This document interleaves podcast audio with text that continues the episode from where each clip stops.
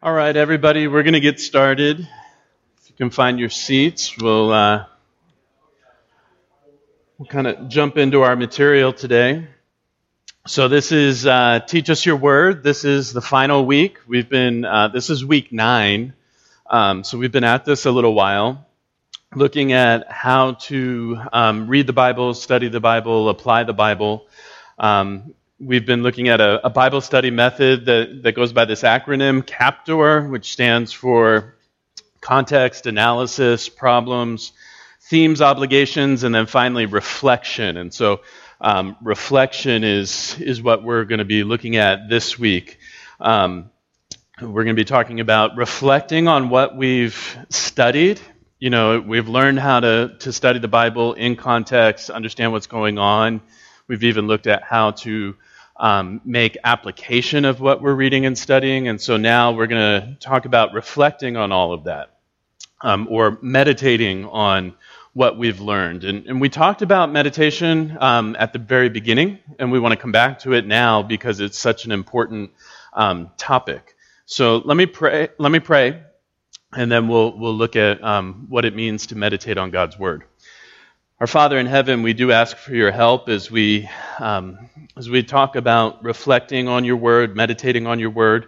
Would you give us insight and understanding? Would you help us to become, continue to become uh, good students of your word, not simply so that we would have lots of information, but so that you, uh, we would be transformed by your word. We ask in Jesus' name. Amen. All right, well, a, a, question to begin our time why meditate on Scripture? Um, let me give you a simple answer. Because the, the purpose of studying our Bibles, so the purpose of everything we've, we've covered so far, um, isn't merely to learn new information. Now, we, we do want to learn information. That's why we've taught, that's why we've spent, you know, uh, nine weeks now um, talking about studying the Bible. But the, the goal isn't simply to get new information, but to be transformed by God's Word, to be formed by God's Word. You, um, maybe you remember um, James's warning in the, the opening of his letter, where he warns about um, being not merely hearers of the Word, people who kind of have the Word of God go in one ear and, and out the other, but also doers. And so, if our reading and study of God's Word isn't changing um, who we are and, and how we live, um, then perhaps we are just filling our minds with information. Perhaps it is just sort of like any other material we would read or study. Now, information is important. Okay, so don't hear me saying, you know, information doesn't matter, um, don't study. I'm not saying that. Study is important. But simply knowing what the text says isn't the goal. That's a, it's a step. Um, knowing what it says is a is a important step. But again, we want to be formed and transformed by God's word into people who embody His kingdom. And so, meditation is an important uh, part of that process. So Colossians, um, think of Colossians 3:16, where the beginning of the verse where Paul says, "Let the word of God dwell in you richly." Now he's he's speaking to the whole church, not just individuals. Um, you know, the the study of God's word, the contemplation of God's word ought to be a big part of our gatherings together as the church, but it applies individually as well. And, and the idea of the word of Christ, the gospel of Jesus Christ, dwelling in us um, points to more than mere intellectual assent. Um, uh, Doug Moo, in his commentary on Colossians, said that it points to a, a deep and penetrating contemplation of Scripture, um, a, a meditation on Scripture, reflection on Scripture that has the power to transform us. And so that's the idea. Let the Word of Christ dwell in you. And that, that's part of what we're talking about when we consider reflecting on God's Word or um, meditating on God's Word.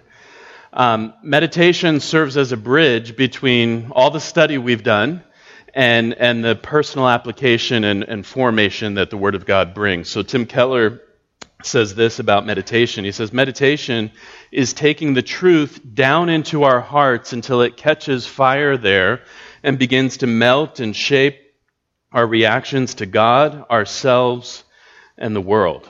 So you can see this is about more than simply knowing, you know, a few weeks back we looked at um, David and Goliath and we learned some things about the Philistines and Philistine culture and uh, that kind of thing. All important info that helps us get a, a better perspective on what's going on, what was going on there in 1 Samuel 17. But, but the goal isn't to simply be, you know, spout off details about uh, Goliath's armor. it's like, what's the bigger picture here? What is this teaching me about God? What is this teaching me about the life of faith? What is this teaching me about, you know, any number of things, and, and how is that supposed to change my life? So, meditation is, is part of the process of, of getting there. So, um, what is biblical meditation?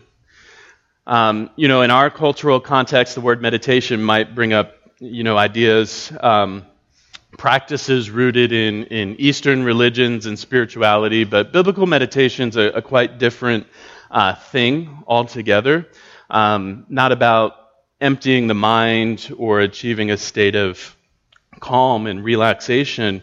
Um, biblical meditation involves um, lots of thinking and, and reflecting deeply on God's Word. And kind of the, the classic passage on this is Psalm 1, as I'm sure most of you know, um, the first three verses.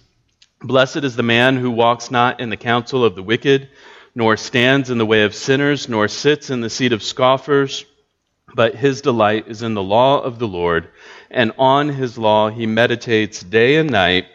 He is like a tree planted by streams of water that yields its fruit in its season, and its leaf does not wither. In all that he does, he prospers. So that that line there, um, on his law he meditates day and night. Now, that term, um, that Hebrew word that's translated meditates, it, it, means to reflect deeply on a, on a subject, reflecting deeply on, on some topic.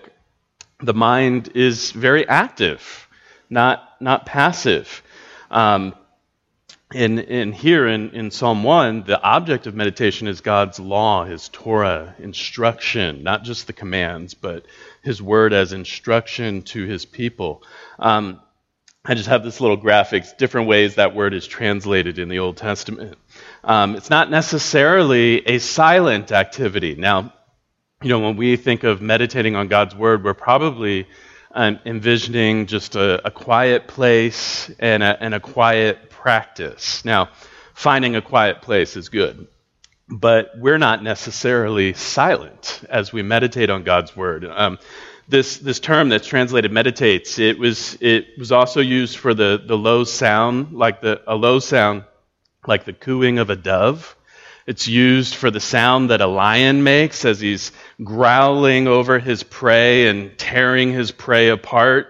Um, it can have the sense of talking to yourself, muttering, um, asking questions. And you see the psalmist do that in Psalm 42, verse 5, you know, as the psalmist um, speaks to himself Why are you cast down, O my soul, and why are you in turmoil within me? He's, he's meditating, in this case, on his own um, inner experience, what's going on, why he's um, feeling low.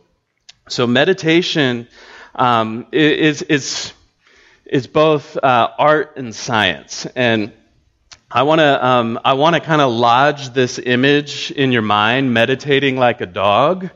And this comes from uh, Eugene Peterson, um, where he, he talks about the importance of meditation and he says meditating on God's word is sort of like a dog gnawing on a bone. And so I just I want to lodge this uh, image in your mind. So when you think of meditating on God's word, you can picture maybe your pet dog at home enjoying a bone. I'm going to read you something uh, Eugene Peterson says about this. It's a little lengthy, but it is very good. So just um, stay with me here. But he, he says, Years ago, I owned a dog who had a fondness for large bones. Fortunately for him, we lived in the forested foothills of Montana. In his forest rambles, he often came across a carcass of a white tailed deer that had been brought down by the coyotes. Later, he would show up on our stone lakeside patio carrying or dragging his trophy, usually a shank or a rib. He was a small dog, and the bone was often nearly as large as he was. Um, he gnawed the bone, turned it over and around, licked it, worried it. Sometimes we could hear a low rumble or growl. What in a cat would be a purr. He was obviously enjoying himself and in no hurry. After a leisurely couple of hours, he would bury it and return the next day to take it up again. An average bone lasted about a week. And, and here's where he starts to connect this to meditation. He says, I always took delight in my dog's delight, his playful seriousness, his childlike spontaneities, now totally absorbed in the one thing needful. But imagine my further delight in coming upon a phrase one day while reading Isaiah, in which I found the poet prophet observing something similar to what I enjoyed so much in my dog, except that his animal was a lion instead of a dog. And here he quotes Isaiah 31 As a lion or a young lion growls over his prey, um, growls is the word that caught my attention and brought me that little pop of delight. What my dog did over his precious bone, making those low, throaty rumbles of pleasure as he gnawed, enjoyed, and savored his prize, Isaiah's lion did to his prey. The nugget of my delight was noticing that the Hebrew word here translated as growl, um, uh, was noticing the Hebrew word here translated as growl, um, but usually translated as meditate in Psalm 1, um, describing the blessed man or woman whose delight is in the law of the Lord. Um, but Isaiah uses this word to refer to a lion growling over his prey the way my dog worried a bone. Hagah, the Hebrew word, is a word that our Hebrew ancestors used frequently for reading the kind of writing that deals with our souls.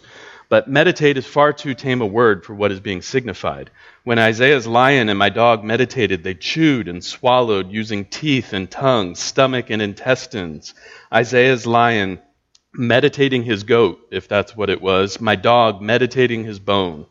There is a certain kind of writing that invites this kind of reading soft purrs and low growls as we taste and savor anticipate and take in the sweet and spicy, mouth-watering, and soul-energizing morsel words. Um, quoting Psalm 34, "Oh, taste and see that the Lord is good." We're almost done. I am interested in cultivating this kind of reading, the only kind of reading that is congruent, congruent with that, uh, with what is written in our holy scriptures, but also with all writing that is, that is indeed um, intended to change our lives and not just stuff some information into the cells of our brain. All serious and good writing anticipates precisely this kind of reading ruminative and leisurely, in contrast to wolfing down information. So, meditating on God's word is, is like what your, your pet dog does. Just, you know, um, totally absorbed in, in what he's doing, he or she is doing, um, uh, just extracting every bit of delight, tasty delight um, he can from the bone, in, in our case, meditating on God's Word. Well, how do we do that? How do we meditate on God's Word? And so I want to I wanna take you through a couple just practical ways to do this. Uh, the first, we, we've already talked about, I'm just going to remind you of it, but um, we used an acronym. Um, TPCA. And, and before I, I, get into that, let me just say one thing. Um, about meditating on God's Word. It can be difficult to make the time for this, right? It's, it's a struggle, you know, to make time for reading God's Word. Um, and it can be, you, you might be thinking, how am I going to add this to the mix as well? Um, let me just make a suggestion. If you if you normally spend, you know, say 10 minutes, 15 minutes maybe, um, reading God's Word, um, rather than spending the entire time reading, Maybe now spend five minutes reading and five minutes meditating. Or, you know, you can divide that up however you want. But devote some of that time to actually slowing down and, and reflecting on what you've read and trying to um, derive some benefit from what you've read instead of just, you know, I, I sped read through whatever I was, um, whatever I was supposed to read today, and now I'm off to these other activities, and I, don't even remember what I read. Um, meditation helps you absorb what you read. So, one method, um, which we talked about um, a while back, TPCA, which stands for Teach, Praise, Confess, Ask. These are just simple questions as you read God's word that you can ask um, to derive some benefit. The first, teach. What does this passage teach me? Um, uh, what does it teach me about God, who He is, what He does? What does it teach me about myself, who I am as a person created in His image, as a person who's um, broken by the fall and being uh, restored in Jesus Christ? What does this teach me about the world, etc.? That there's a lot that could be um, discovered there. So teach, praise. How can I praise God in light of this passage? It's often a very helpful thing to observe in, in whatever portion of God's Word you're, you're reading and studying. Just what does this show me about God, and how can I turn that into praise? Um, what can I, what sins should I confess in light of this passage? Sometimes a portion of Scripture we're looking at exposes, you know, um, idols of our hearts, um, disordered desires, whatever the case may be. Um, so, what can I confess? And then the A, um, what should I ask God for in light of this passage? So maybe maybe it's a passage exhorting the readers to be certain kinds of people, um, and we might ask God, you know, cultivate this kind of character, this kind of virtue within me, or or maybe, you know, whatever it might be, there might be something for you to ask God for in light of the passage. Now, we talked about that method um, early on, so I'm, I'm going to move on to a, another method, um, which is, is fairly simple, but actually I find uh, yields quite a bit of benefit, and that's just emphasizing different words in the passage. Now, you really don't want to do this with a whole paragraph because um, it's going to take you a long time, but you could take maybe a, a, verse that really stood out to you in your reading and and you just you read it with emphasizing different words in the verse that help you just um, in part it slows you down so you're actually thinking about what you're reading but it, it can yield some insights. And, and i just want to do this with you um, with galatians 2.20 just the first part of the verse. But you, you know you're familiar with this verse probably I have been crucified with Christ. It is no longer I who live, but Christ who lives in me. And the life I now live in the flesh, I live by faith in the Son of God who loved me and gave himself for me. Um, you know, this is one of those verses I was taught to, I memorized it, you know, early on as a Christian. I'm sure many of you were taught to do the same. Um, just the, the first sentence in this verse is, is pretty significant. Um, I have been crucified with Christ. And what would it look like just to emphasize different words? I'm going to do this with the first sentence, and then I'm going to ask you to weigh in with the next part of the verse. But, you know, we might first just emphasize that, that first word I have been crucified with Christ. Um, obviously, this is the Apostle Paul speaking of himself, but speaking of himself as a believer, something that's true of, of every believer. And, um, you know, there's this immediately what stands out to me is oh, this is, there's a personal aspect to what Paul's talking about here. This isn't just a, an abstract statement about um, Christians or, or God or whatever. It's I. This is something that's happened to me as a believer. And as I go on to the next phrase, I have been crucified with Christ. Um, okay, something's happened to me, and notice it happened in the past. I have been crucified with Christ. And just to get geeky for a moment, uh, the verb there is, is passive, meaning I didn't do this to myself.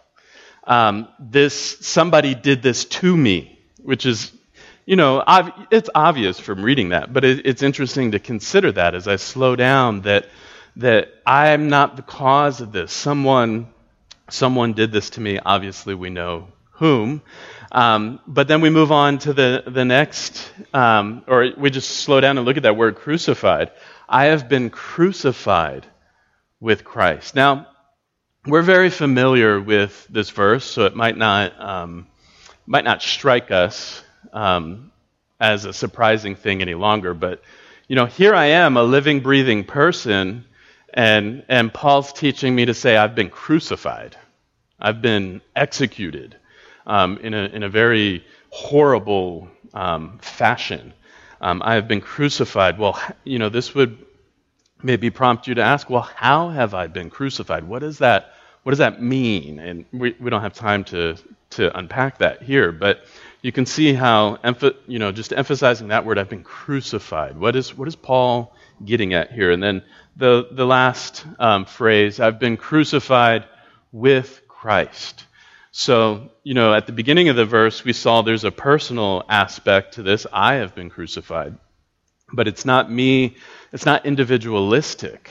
It's I've been crucified with Christ um, because I'm in Christ, united to Christ. And it seems like Paul's saying there's a, a sense in which I should uh, think of myself as a believer um, as there with Jesus at the crucifixion not merely as a spectator, but as one who is co crucified with Christ. Um, so there's just there's a lot just by slowing down and, and emphasizing the different words and phrases that can um, spur imagination, that can um, draw attention to um, particular truths in the verse that you might skip over if you're just kind of you know doing your speed reading thing. So I want to have you do this uh, with the next part of the verse.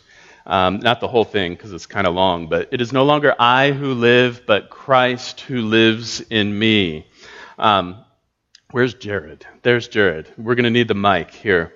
Um, you know, this, this first part, no longer I who live. If we were to slow down and emphasize that, what are just some, some ideas, thoughts that come to mind as you think about this verse?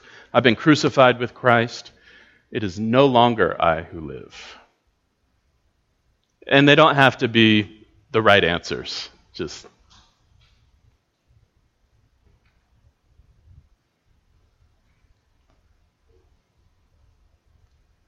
Um, it says no longer, so previously I was living in some fashion, and that's now ch- my it's now changed. And it's emphasized on I who live, so it's focusing on me. Yeah. Which kind of will contrast later, I feel. Yeah. So the you know the emphasis on time. You know there was a past, and and now that something's different. That's that's good. Jacob.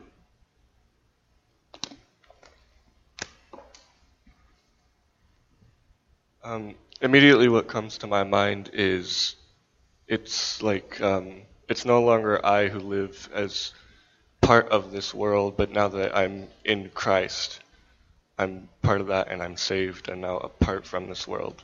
Yeah. Yeah. Um, which brings up there's a contrast, right? I no longer live, but Christ, it, it's no longer I who live, but Christ who lives in me. So again, um, and, and a lot of these ideas will overlap, but what comes to mind?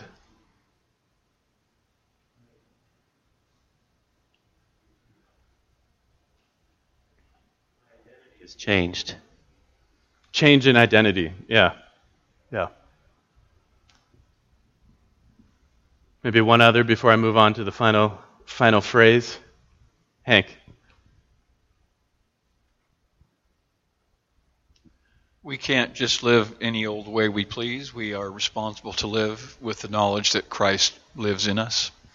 Yeah, so that's an interesting aspect of this. It's no longer I who live for myself. Um, Christ lives, um, this last phrase, in me, which is, you know, you could spend your whole time of reading and meditating on God's word just on this. What does it mean for Christ to live in me? What is what is that dynamic? What is that? What are the implications of that? Um, so there's a there's a lot that you can do, and I just want to throw that method out there to you of emphasizing different words as a way to meditate on, on God's Word. And typically, you're going to want to do this with just a single verse because um, unless you have lots of time, then you can do you can do much more. But there's a lot of benefit to be derived just from slowing down and thinking about the different phrases. Now, another method I want to I want to spend some time, the rest of our time on, is what I'll what I'll call asking the big story questions and I have, you know, big story in quotes there. What I'm referring to is, is God's big story. So we're, we're reading the Bible, we're studying the Bible with a particular passage or verse that we're looking at, we want to connect what we're reading and studying to the, the big story of the Bible, the story of what God is doing in Christ by His Spirit to redeem and renew His world. And so, um, you know, we always, you know, there's, there's this dance I've talked about, the forest and the trees. We want to see big picture.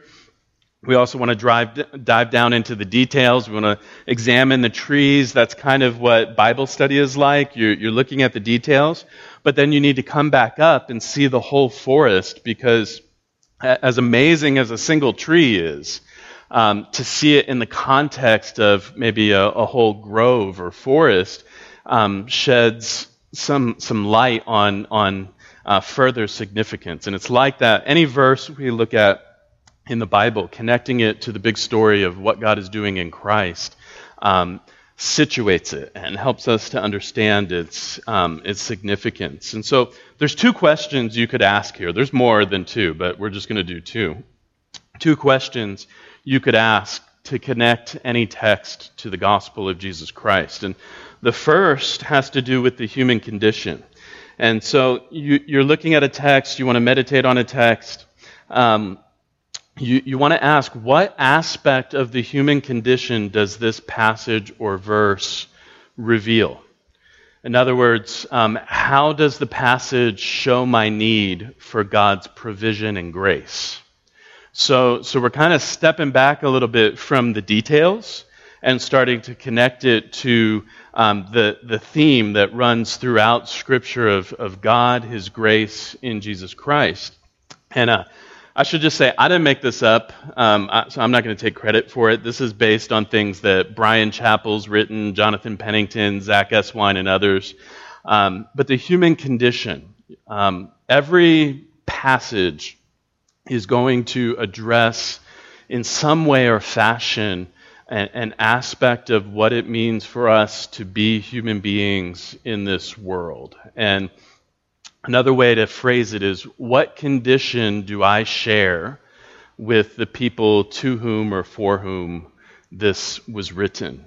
Um, it may be very explicitly stated in the text. It might be, if it's a narrative, you might have to do a bit of your narrative analysis that we learned earlier and look at different characters and see, you know, who, which character in this, this story, maybe it's a gospel story, which characters in this story um, kind of exemplify um, uh, the, the attitude and mindset of a believer, which ones exemplify kind of the attitude mindset of an unbeliever or, or so forth. But um, the Bible is not just some abstract systematic theology textbook, and it, it speaks to human need and brokenness. And, and we can get a better understanding of how a passage applies and what impact it should have as we look for what does it tell us about the human condition. And let me give you um, four, they're in your handout, four just varieties of four categories for the human condition. We could multiply these categories, but um, these come from Zach Eswine. I, th- I think they're helpful. Um, four aspects of the human condition. We're fallen, finite, fragile, faltering.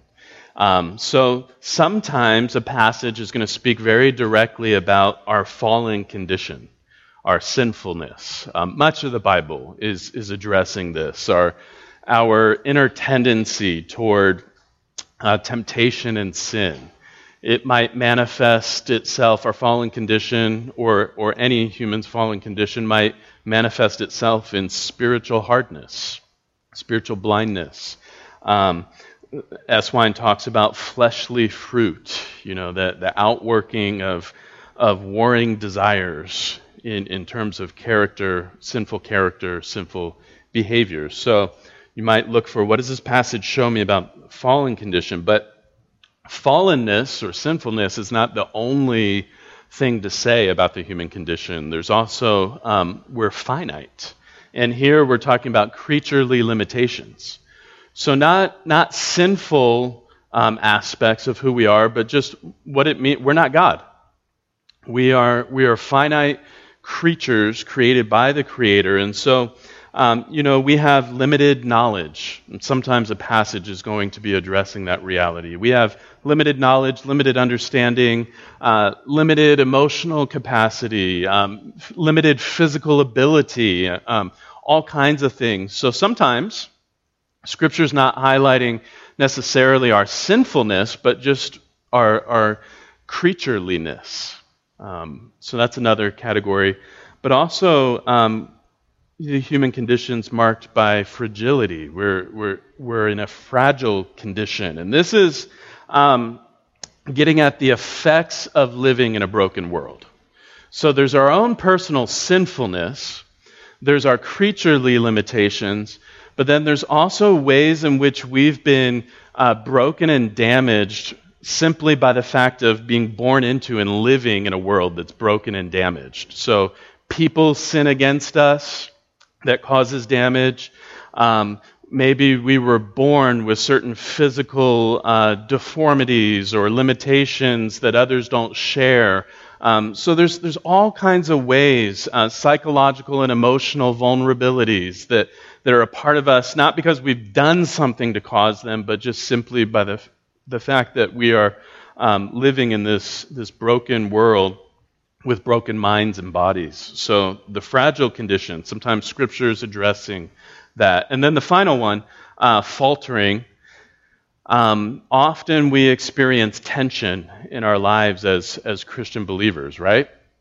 We know what God wants, we know what He commands, and yet we find ourselves kind of wavering between um, what the truth is and demands of us and, and what we want to do or what we're being drawn towards. So sometimes Scripture is addressing our, our tendency to falter and waver. So the human condition is a, is a great way as you look at a passage and you want to meditate on what is this, what's the big picture here?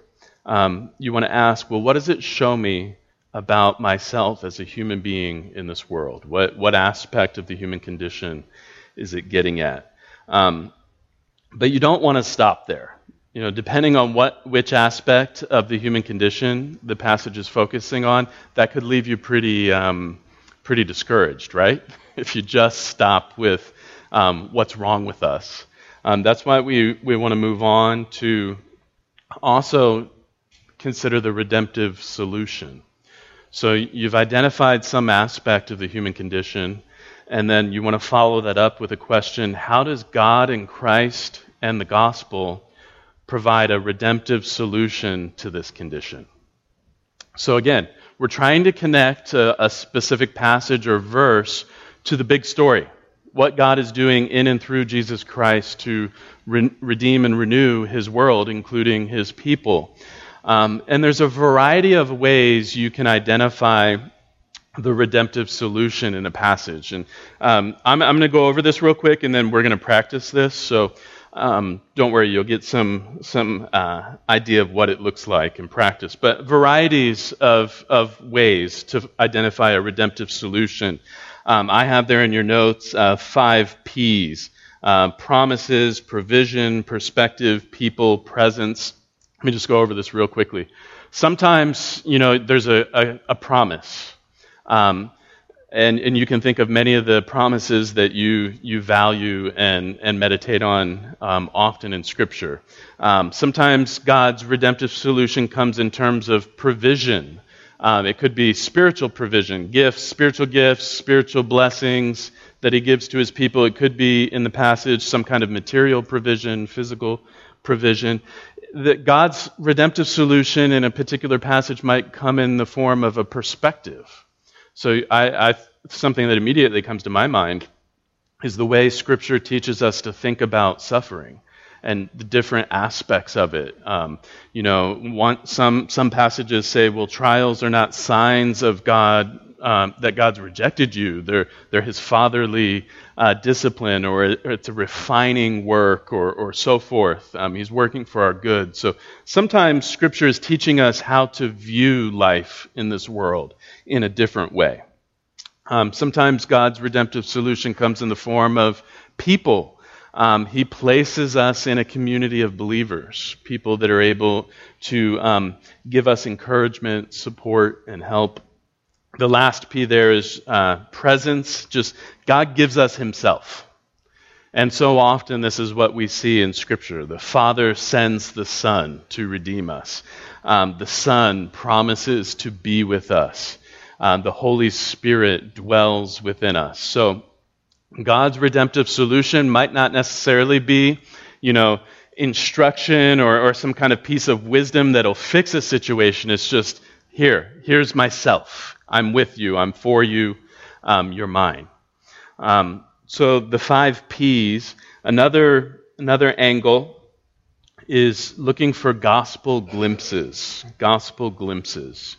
Um, how does the, we want to ask ourselves? How does this passage uniquely connect to the gospel, the good news of Jesus Christ? And so you want to look for ways that the text um, highlights some aspect of who Jesus is and his, his saving work, or, or points to some aspect of who he is and his saving work. Um, uh, Julius Kim, who used to teach um, the, the preaching courses at Westminster here in town, um, he, he divides this up into a couple different categories. I have there in your notes.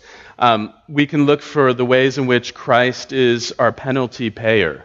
We can look for the ways, eh, you know, in which he's paid the penalty for our sins um, through his once for all sacrifice on the cross. Um, looking, looking for ways in which he's the covenant keeper.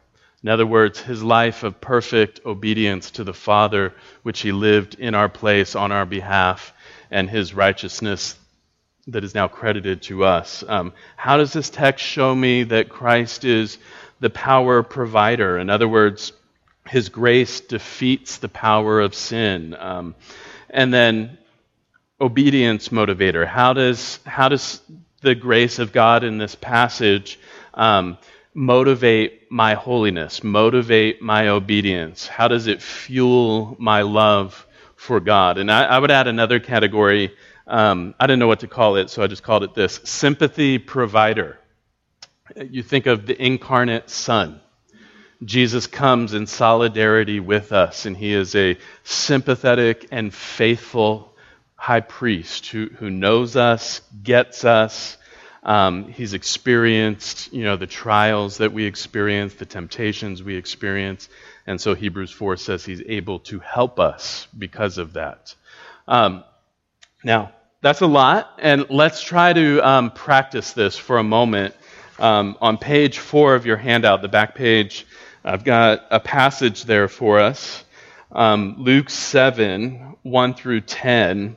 And I, I want to practice this, um, this aspect of meditating on God's word, the asking about the human condition and, and the redemptive solution that's revealed in the passage. And I should say this there is no one right answer when you're, when you're looking for these things. You could probably identify five different ways you know, in any given passage, five different ways it speaks about the human condition, you know, three, four, five different ways in which it points to God's redemptive solution. The, the goal here isn't to come up with the one answer that, that will be the one answer for all time. It's, you know, just looking at the, the breadth and depth of the passage. So as we look at Luke 7, um, you know, we want to ask what aspects of the human condition do we see, and what redemptive solution um, is, is shown to us. You know, what glimpses of the gospel do we get? Let me read the passage for us, and then, um, and then I'm going to make you do some work and answer these questions. Um, okay, Luke 7, uh, 1 through 10. This is right after uh, Jesus uh, gives the Sermon on the Plain. And we read, um, After he had finished all his sayings in the hearing of the people, he entered Capernaum. Now a centurion had a servant who was sick and at the point of death, who was highly valued by him. When the centurion heard about Jesus, he sent to him elders of the Jews, asking him to come and heal his servant. And when they came to Jesus, they pleaded with him earnestly, saying, He is worthy to have you do this for him, for he loves our nation, and he is the one who built us our synagogue. And Jesus went with them. When he was not far from the house, the centurion sent friends, saying to him, Lord, do not trouble yourself, for I am not worthy to have you come under my roof. Therefore I did not presume to come to you. But say the word, and let my servant be healed. For I too am a man set under authority with soldiers under me, and I say to one, Go, and he goes, and to another, Come, and he comes, and to my servant, Do this, and he does it. When Jesus heard these things, he marveled at him, and turning to the crowd that followed him, said, I tell you, not even in Israel have I found such faith. And when those who had been sent returned to the house, they found the servant well. Um, I, I, chose a, a, narrative passage in part because it's a little more difficult to do this with than just looking at you know one of Paul's statements in his letters. But I, I also think it um, it helps us do a little. We have to think harder, and so this can be helpful. So first, let's let's think what aspects of the human condition does this passage reveal? And, and think back, you can look back to um, the handout where it talks about fallen condition, finite, fragile, faltering. Um, what, what do we see here? What do we see? Let, I'll just walk us through this. Uh, what do we see about the fallen condition of humanity? Is there, there may or may not be, each of these categories may or may not be here. Okay, there's sickness, which is probably more like fragile condition, because um, not, you know, somebody gets a cold, it's not necessarily because they personally sinned and God visits um, them with with sickness. But okay, so we see something of the fragile condition, the the effects of living in a broken world that um, we we get sick, um, and then you can connect that to sin. Ultimately, we die because of because of Adam's sin. Um, there's not a ton in there's not a ton that stands out to me in this passage about the the uh, falling condition in the sense of personal sin. Although uh, the Jewish elders here who come to Jesus, they, they're kind of relating to Jesus in in like a legalistic, mechanistic way, right? Uh, you should help this guy not because he's a, a, human being created in the image of God and, and has need, but because he's done so much for us. You know, it's kind of like, well, he's earned it. So, so why don't you come and help him? Because he's given us a bunch of money and built things for us. So there, there is that, but it's not necessarily front and center in this passage. Um, what about finite um, human condition, creaturely limitations? Yeah, Andrew. Yeah, the, the centurion has this servant that he, he values, and um, I didn't spend enough time looking into it to see is, is the servant valuable in the sense of like he, he's uh, monetarily valuable, or does the centurion care about him? But either way, he can't heal his servant, right? The sick servant, he's, he does not have the power to do that. And, you know, we can immediately make connections to ourselves, right? There are people in our lives we love and care about. And they may be hurting, they may be physically sick, they may be hurting in other ways, and, and we wish we could just like push a button and make it all better, right? But we can't. So we, we butt up against some of the our finite condition, at least. Wait for the microphone. It's coming. Just the, just the irony that the centurion has all this power that he can tell people what to do, but he can't help someone that he really values. Yeah. yeah. So there's like this deep irony there. Yeah, that's a good that's a good insight. And because he, he specifically calls that out, right? I'm a man under authority. I can tell people. Uh, Elizabeth, or Kevin, and then Elizabeth. Uh, that the centurion feels unworthy mm. to ask Jesus to do this directly. Yeah, yeah, that's, that's pretty significant, given especially Jesus says, you know, this guy has faith, and I've not even seen this kind of faith in, in Israel. He's a centurion's an outsider, uh, a, a, Roman. Elizabeth. Okay, that he feels unworthy. Um, what about uh, we, we, mentioned you know fragile condition? Obviously, sickness stands out here. Um, what else about the, the fragile human condition, the effects of living in a broken world? Um, I would say, and this is related to the sickness, you know, grief, worry, um, uh, uncertainty because of, you know, in this case, I, I, don't know if the centurion was emotionally moved by this man's sickness, but um, you know, we, we have loved ones we care about, they're sick, they're hurting, whatever. It causes us, you know, inner turmoil. It causes us um, all kinds of, of problems because, again, we can't fix it just with a push of a button. Um, what about faltering, the, the faltering aspect of the human condition, wavering between belief, unbelief, obedience, disobedience? Maybe not super um, prominent in this passage, but um, you know the fact that Jesus highlights this man's faith here in, in a difficult situation would would make me, remind me, make me think of, you know, sometimes faith, my faith, um, kind of wobbles in difficult circumstances, wavers. Um, it, it, can be ho- sometimes difficult to hold on to that that confident trust in God's care and provision when somebody you love is is on on their deathbed or, or whatever it might be. So, um, anything else about the human condition that stands out to you here in this passage that would be worthwhile for for meditating on? All right, let's move on to redemptive solutions. So remember, I said we don't want to just dwell on the human condition, as important as that is.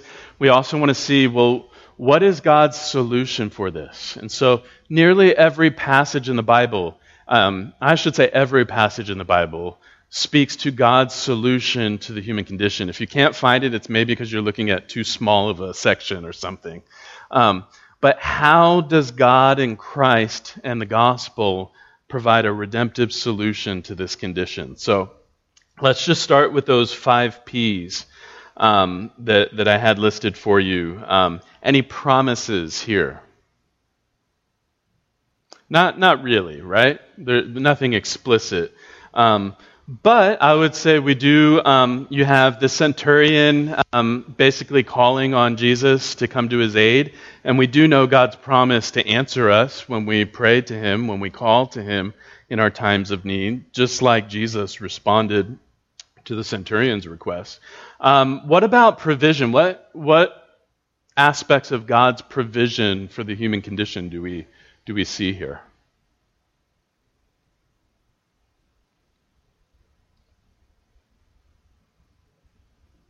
What happens to the sick servant?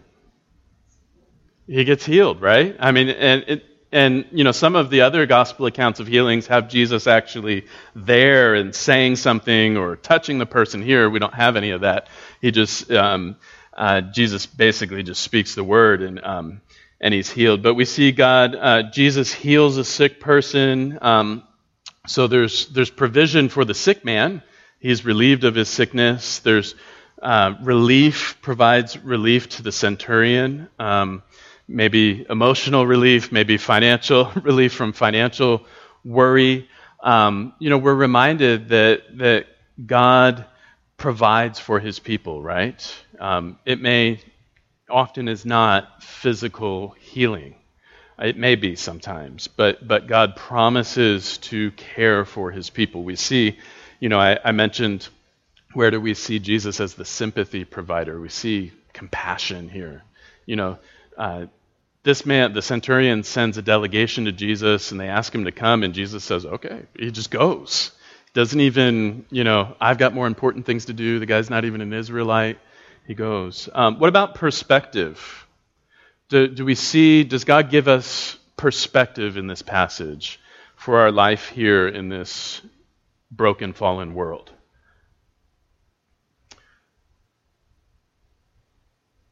I can answer if you want. Stephanie when your wife raises her hand in class, you've got to call on her? I think just that Jesus hears us. So, I mean, he's not necessarily going to heal and do what we ask every time, but yeah, that he's there. Yeah. Yeah, I mean, he responded to this this man's need when the man called on him. Uh, Kevin. Jared's getting his workout this morning. I, I think even though we didn't talk about wavering, there's a there's a provision here for the one who's thinking, can Jesus do this? uh, they didn't even expect him to do it at a distance. Right. And he did. So he kind of showed power beyond what they might have expected. But every time a situation like this comes to them, they have to be wondering, you know, does he have the power to do this too? Yeah, yeah, that's that's great. Um, it, maybe the provision of Jesus' power. You know, he, he's. I, can't remember. I'd have to go back and look at Luke to see what other healings occurred before this. But you, you're right. They may be thinking he Jesus has to come to the house and like be there to to help this man, and he does it at a distance. Um, uh, there's nothing. Uh, well, I was going to say there's nothing necessarily here about God's provision of people, but but you could kind of say there is, right? Actually, this just occurred to me, but I'll, I'll leave it to you. In what ways do we see God's provision of people to to be kind of His instruments of His grace to us?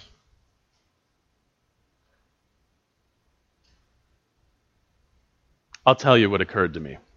This this servant uh, has a master who actually cares about him enough to go search out um, this this man Jesus who's been performing miracles and, and all kinds of things. Um, I don't know that every servant in in Israel in that day had that kind of master, and so you know this could cause us to reflect on the fact that God has put people in our lives who who care about us, who are there for us, who um, you know, somebody that you could just call at any time of the night and they're going to answer the phone and, and talk with you and not, you know, berate you for waking them up. Um, so God provides people. What about presence? God's, um, what do we see here? God's gift of presence, if anything. I'm not going to answer this one, so I'm going to make you answer this.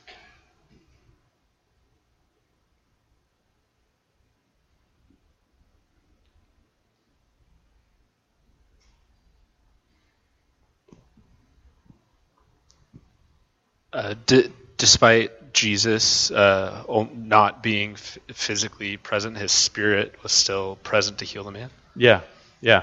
And that could be an encouragement to us, right? Like, this is a story about Jesus walking the earth and he could heal, you know, without being physically present. Um, we don't have Jesus in the flesh walking the earth with us today, but he's still powerful enough to heal. Um, also, um, I mean, again, just incarnation. You know, if we're looking at the Gospels, it's just God the Son came to live among us, um, to stand in solidarity with us, to live in a world uh, filled with sickness and death. This isn't the first time Jesus has encountered um, human sickness, human death. Um, he knows what it's like to have friends and loved ones um, get sick and die. Um, he himself experienced loss and grief and, and so forth. And so we, we see that aspect of, of Jesus' presence as the incarnate Son. Um, quickly, because we're almost out of time here, what about gospel glimpses? Those, those categories there um, penalty payer, covenant keeper, power provider, obedience motivator, and sympathy provider. What, what do you see? What do we see here about um, pen, Jesus as the penalty payer? This one requires a little more, uh, you got to know the bigger story here. Um, the servant's brush with death reminds us how, where this gospel, where Luke's gospel is going, right? Um, as we move forward in Luke's gospel, we're, we're moving toward the cross where Jesus is going to endure death, pay the penalty for our sins. Um, and I don't think that's a stretch, you know, as, as the Gospels talk about people dying and Jesus providing healing from sickness and death. Um, it is in the context of Jesus' own death and resurrection. What about, um, I'm going to skip over covenant keeper. What about, Je- what do we see here about Jesus as power provider? We've kind of already answered this one. Elise. It's coming. Can we jump back to covenant keeper? Yeah, yeah. So they're looking at him as at the centurion as though he's the covenant keeper. Hmm. But Jesus is the real covenant keeper who does the right thing for the right reasons. Yeah. And that makes him different and our righteousness. Good, good. That's good. Kevin. I'm not sure what category this goes in, but um, they're asking Jesus to reward the centurion because he has been faithful to um, t- to Israel, Mm-hmm. and he Jesus points out that his response is to the centurion's faith Mm. in him. Yeah. Yeah, I mean, you could probably could say that could be part of the obedient Jesus as obedience motivator. He responds to humble trust, humble faith. Um, definitely.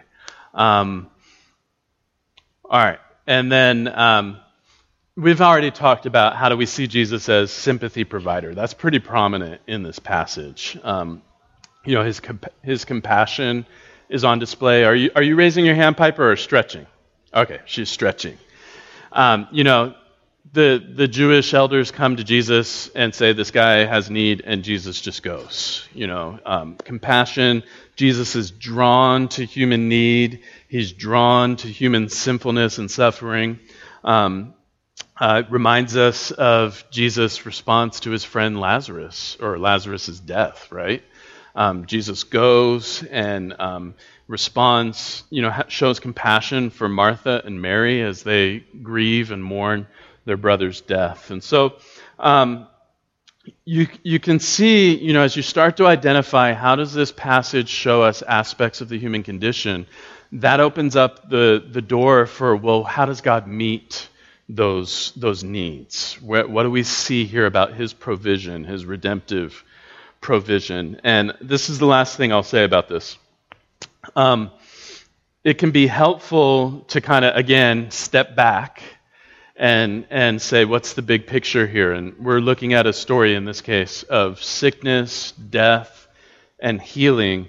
And it reminds us of the bigger story, right? That of God's plan to make all things new through Jesus Christ, which is where Luke's gospel is going. Again, um, Jesus' death, resurrection, new creation.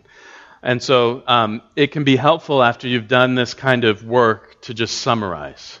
And you could do it in a sentence, kind of a, um, a because then statement. Um, so you've, you know, you identify some aspect of who Jesus is, what he does, etc., and then how we ought to respond in light of it. So it could be because X, then Y. And here's just a simple way that we could summarize this passage. Uh, it's not the only way, but because Jesus is the compassionate and powerful Savior, then I ought to put my full trust in Him. So it kind of combines the two. You know, we see Jesus, His compassion, His power, and the centurion's response, one of, of humble faith and trust, bringing together all of the thoughts and discoveries we've made into a single sentence like that. Because Jesus is the compassionate and powerful Savior, then I ought to put my full trust in Him. That kind of gives you something to take with you, right? Because it can be hard to keep all those other things in your mind throughout the day. But I could write this one sentence down, I could do whatever, you know, make a note on my phone and, and come back to this throughout the day. So, we are done now with uh, Teach Us Your Word. I hope it's been helpful in um, maybe giving you some tools to benefit from God's Word or, or sharpening some of your skills that you've already um, acquired for reading and studying God's Word. I would encourage you to not just um, go from this class and be like, oh, that was nice. I'm glad we spent a few weeks on that. Like, do some of these things, try to put them into practice. Um, we are going to start a new series. I forgot to look at the calendar this morning. I believe we're starting it next Sunday, um, called Finishing Well. And it's going to be, it's based on a book by J.I. Packer, Finishing Our Course with Joy. Um, it's about aging and finishing the Christian life um, um, in the faith, um, finishing well, finishing the Christian life well. So you might be thinking, well, I'm I'm in my 20s. I've got I've got a lot of time in front of me. You still need this class, okay? So um, even though you might think, well, I'm not aging right now, you are. And number two, this will give you some perspective uh, for when you get there. So it'll be a good class about. Uh, I'm not going to put a time frame on it. Um, five to eight weeks. Craig and I haven't totally nailed down the um, the time frame yet. It depends on what what we find helpful and um, but I, I think it will be a good read or a good class for us just to think about what, as Christians, we're in this for the long haul. And we want to come to the end of our days um, in, in trust, in, in dependence on Jesus Christ. And, and so Packer's going to help us um, figure out how to do that. So let me pray, and then you will be dismissed. Our Father in heaven, we thank you for your word. We thank you for the rich um, uh, gift it is to us. We pray that you would help us to, um, to be good students of your word, and that you would bless us with, with just insight and wisdom, and um, that you would transform our hearts and minds and, and living as we encounter your word, as we discover the riches of your grace that you hold out to us in Jesus Christ. So, Father, give us a, a, a hunger and a thirst for your word, and would you satisfy that hunger and thirst with the, the rich treasure of your word? We ask in Jesus' name. Amen.